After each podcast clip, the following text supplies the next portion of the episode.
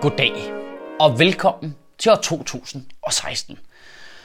Ah, hvorfor ligger de her taler altid nytårsdag? Det er jo frygteligt. Og dronningen slækker nytårsaften. Det er som om vores ledere taler kun til os, hvis vi er fulde, eller hvis vi har tømmermænd. Det er som om de bare sidder og tænker, for guds skyld, ikke, ikke tal til dem, mens de er friske i pæren, så kan de se lige igennem vores bullshit. Det er jo frygteligt, det her. Det er jo frygteligt. Det er faktisk fordelen ved Lars Lykke. Man ved, at han også er fuld. Hold kæft, han bærer det godt. Det kunne du slet ikke så i talen. Man kunne slet ikke se det på ham. Altså, det, er, han er, det, det, det, er altså en statsmand. Det er en statsmand, der kan bære sin tømmermand på den der måde. Du kunne slet ikke se, at det var fire timer siden, han havde drukket shots. Ej, okay, det er måske også lidt fejt med de der Lars Lykke drikker øl-jokes. Eller både og. Jeg kan ikke finde ud af det faktisk, for det er jo rigtigt jo. Så hvorfor skulle jeg ikke sige det, hvis det var rigtigt? Men på den anden side, så er det også lidt fejt at holde ham det imod, for det gør vi jo alle sammen jo. Det gør jeg også jo. Det gør du også. Det, alle gør det, altså. Alt det er jo sådan, jeg vil da hellere have et rigtigt menneske som statsminister med fejl og mangler, hvad det så end måtte indbære. Så kan det godt være, at der er lidt mange bare, men det vil jeg meget hellere have en af de der teknokrat-robotter, der bare gør, hvad der står nede i bunden af et Excel-ark. Nå, der er 18.000 mennesker, der skal dø, så er det det, der sker, altså. Så det kan godt være, at 2016 blev året, hvor jeg lagde Lars Lykke drikker bajer jokes i graven. Med mindre han venter fuld på cykel ind i 7 igen, så må jeg altså godt. Også fordi, at 2015 blev året, hvor Lars Lykke begyndte at drikke mindre. Og begyndte at løbe med erhvervsleder. Han vandt et valg, mand. Eller, han tabte faktisk et valg. Men han blev statsminister, fordi Tulle ikke turde. Det er lidt sødt for Lars Løkke, faktisk. Jeg har en lille smule ondt af ham. Sidst han var statsminister, der var han ikke valgt. Der har han bare fået pladsen af Anders Fogh.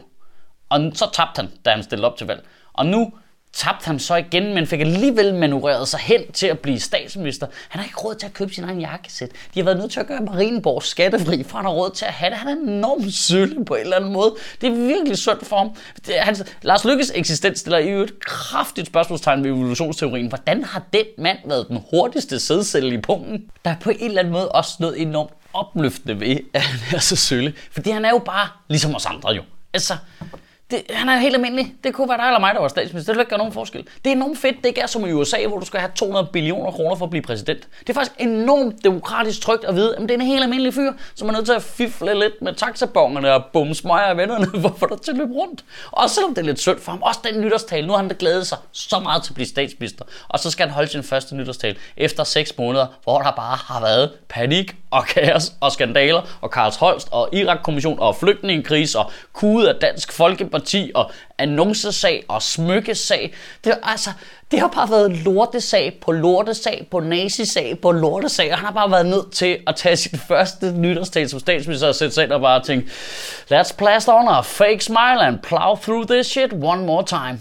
2015 kommer formentlig til at stå i folks hukommelser som året, hvor vi ikke ville betale for folk, der var tvunget til at flygte fra hus og hjem på grund af krig og terror, men gerne vil betale for at tvinge folk fra hus og hjem for at flytte statslige arbejdspladser ud af København.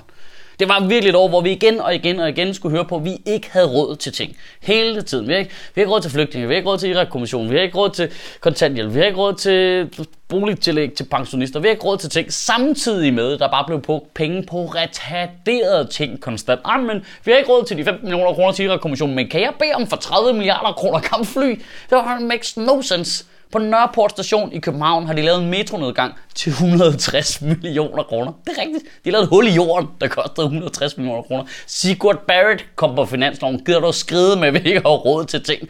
At give Sigurd Barrett halvanden million kroner, samtidig med, at du skal i kontanthjælpen. Altså, det er jo bare at omfordele kontanthjælpen ved at tage en lille smule kontanthjælp for dem alle sammen og give dem til en kontanthjælpsmodtager. Ej, okay, der stopper jeg faktisk lige mig selv igen, for der ryger jeg lige ned i den samme bodega-retoriske mølle, som jeg beskylder andre for at ryge ned i. Fordi jeg ved jo godt, at de penge, der bliver brugt til at grave et hul til 160 millioner kroner ved Nørreport station, er under ingen omstændigheder de samme penge, der bliver brugt til at betale for f.eks. Irak-kommissionen. De to ting har intet med hinanden at gøre, og for at gøre det endnu mere umuligt at diskutere, så når man laver strukturelle ændringer, som for eksempel at sænke boligydelsen for pensionister, for på lang sigt at sørge for, at økonomien hænger sammen, så ikke vi får et underskud om mange, mange, mange, mange år fra nu, så har det intet at gøre med, om man giver halvanden million kroner til en mand og hans bamse for at forklare historier. De to ting har intet med hinanden at gøre. Men det er meget vigtigt, at der lige er et stort men her. Fordi argumentet, som vi bliver ved med at høre igen og igen om, at vi her i et af verdens rigeste lande ikke har råd til ting, er altså fuldstændig absurd. Vi kan vælge at have råd til ting. Vi kan jo vælge at sige, at vi indretter vores samfund på en måde, hvor vi ikke har råd til kontanthjælp. Det, det, det, kan, det valg kan vi tage og sige, at det har vi ikke råd til. Vi kan vælge at sige, at vi ikke har råd til flygtninge. Vi kan vælge alle de her ting men vi vælger helt konkret selv, hvilke ting vi har råd til over hvor lang tid. Det er ikke en enkelte finanslov. Det er ikke sådan, at Sigurd Barrett han har vejet direkte op mod flygtninge. Så fungerer det ikke. Men vi vælger selv på lang sigt, hvem det er, vi synes skal have vores penge. Ej, okay, nu bliver jeg lige nødt til at blive øh, seriøs i to sekunder. Kan vi klare det med det i tømmermænd? Så må du spise nogle flere chips eller et eller andet. Fordi problemet med den der flygtningedebat er jo, det er jo perspektivet meget større. Det handler jo om globalisering. Det handler om, at der hvert år kommer 10.000 vis af nye borgere i vores land udefra. Det gjorde der før der var krig i Syrien, og det kommer der til at gøre efter der var krig i Syrien.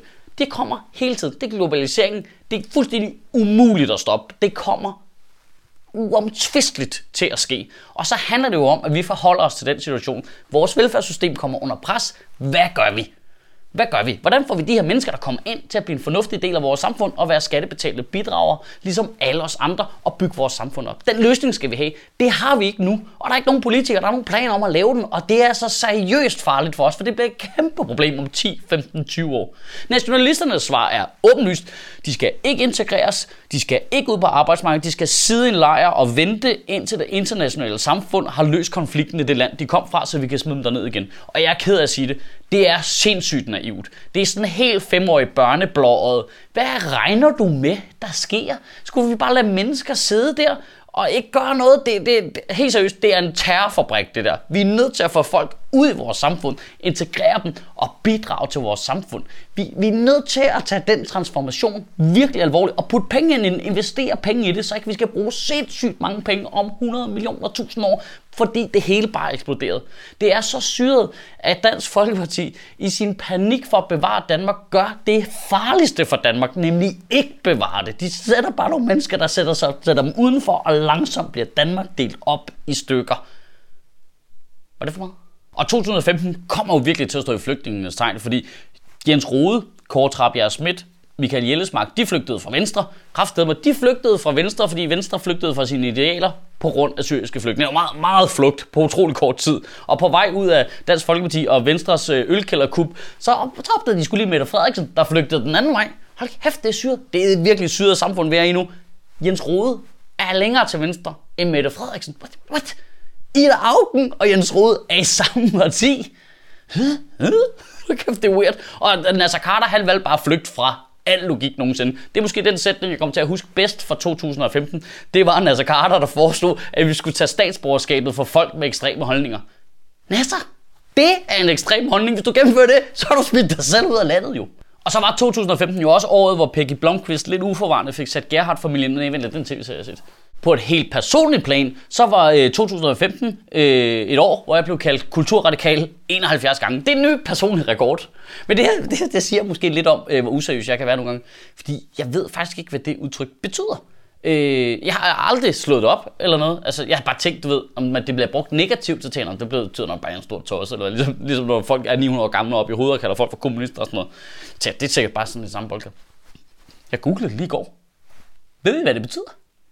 Men det kan, det kan godt være, at jeg er en kæmpe idiot nu, at jeg er den, der den sidste, der opfatter det, eller hvad. Men kulturradikalismen opstod i 1930'erne som en modreaktion til den stigende opbakning til de tyske nationalsocialister, også kendt som nazisterne. Det er et modsvar på nationalisme, racisme, totalitarisme og nazismen, mand. Det, det, det, det, det, kulturradikalisme bygger på frisind og religionskritik og international udsyn øh, øh, det, hvis du kalder nogen kulturradikal, så kalder du dem en, der er imod nazisterne. Hold kæft, jeg er imod nazister. Det er helt vildt. Jeg, jeg er mega kulturradikal. Det vidste jeg ikke engang. Er du gal? Det bliver der bare som et banner på min ryg. Altså, hvad fanden foregår der? Hvordan er det noget, hvordan er det noget negativt? Hvordan er det blevet noget negativt? Det er altså uhyggeligt, det her. Vi har et parti i Folketinget med 37 mandater, der konsekvent, når de skal vine andre til at beskrive dem dårligt, så kalder de dem modstandere af nazister. Hvad fanden foregår der, mand? Ah, okay, det var lidt tidsspor. Øh, men hvis man skal opsummere 2015, så må jeg sige, at den følelse, jeg ligesom sidder med tilbage i kroppen, det svarer lidt til at have nogle lidt for stramme bukser, og så sætte sig ned oven på sine klunker. Det er sådan, det føles. Og til alle de kvindelige ser derude, vil jeg gerne øh, undskylde for at bruge en metafor, I ikke til fulde forstår. Øh, men jeg håber, I kan sætte jer ind i, hvordan det føles at påføre sig selv, sig selv, den form for smerte ved en fejl. Altså, det går ind på mange forskellige planer, og det er virkelig sådan, jeg har det med 2015. Man kommer, man kommer helt til at savne Anders få. Ja, det tager jeg lige højt. Det, det gør man.